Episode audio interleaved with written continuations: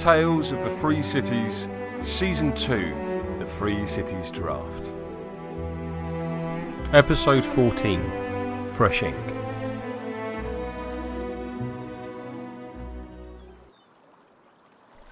Legs dangling over the side of the quay, booted heels kicking the aged stone, Knuckles watched the sun dipping lower in the sky with a bittersweet smile. The academy had been a good time in his life, no matter how short. Probably the best he'd ever known.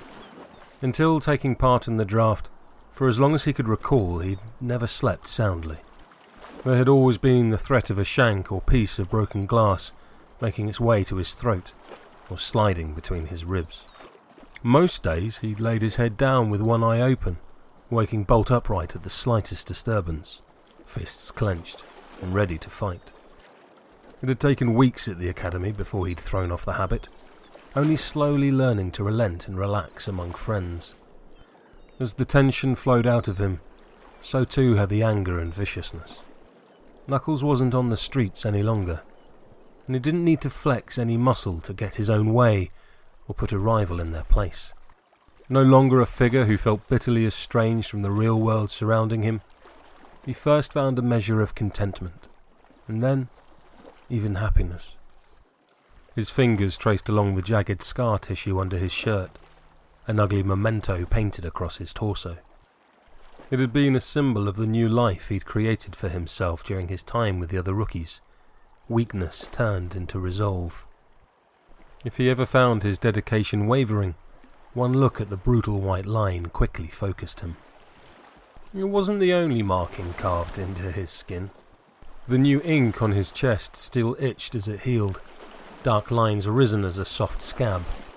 It was another new beginning, albeit this time with an entirely new family. A thin black line circled a hook crossed over a leaping fish in the centre, still strangely unfamiliar for the moment. As unlikely as it might have seemed weeks ago, he was going to be a fisherman. Knuckles knew barely anything about his new patrons. He'd only watched them play the once. It was obvious they were much more of a football side than anything else, which didn't exactly fit the skill set he brought to the pitch. At least they wouldn't make him fight. Gods knew what he would have done if he'd been selected by the butchers or brewers. He didn't want that life anymore. A quiet cough disturbed him from his thoughts. Looking around, he saw the fisherman named Jack standing a few feet away. The older man grunted as Knuckles hurriedly rose to his feet and offered a greeting. His eyes quickly found the fresh tattoo, one brow arching upwards. They asked you to have that done. His voice was incredulous. Knuckles felt his ears turn red. No.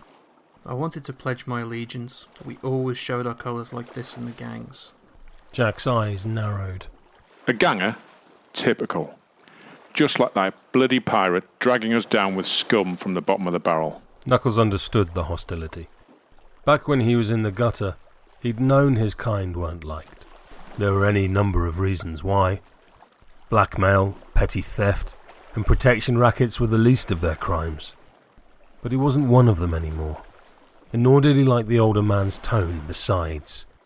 He stood up slowly, coming up face to face with the burly big leaguer. I'm not here to fight you.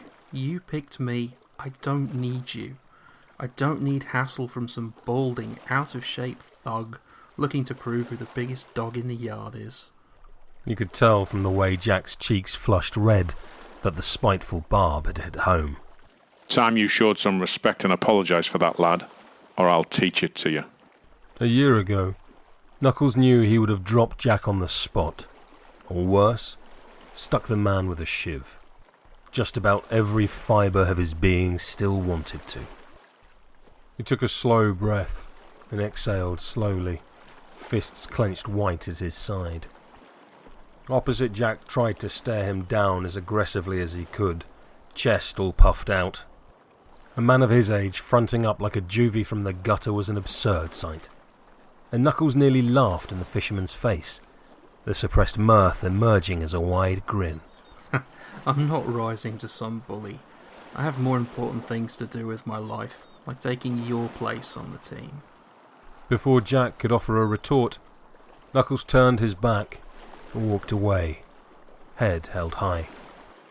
He wouldn't lower himself to petty violence. Not anymore.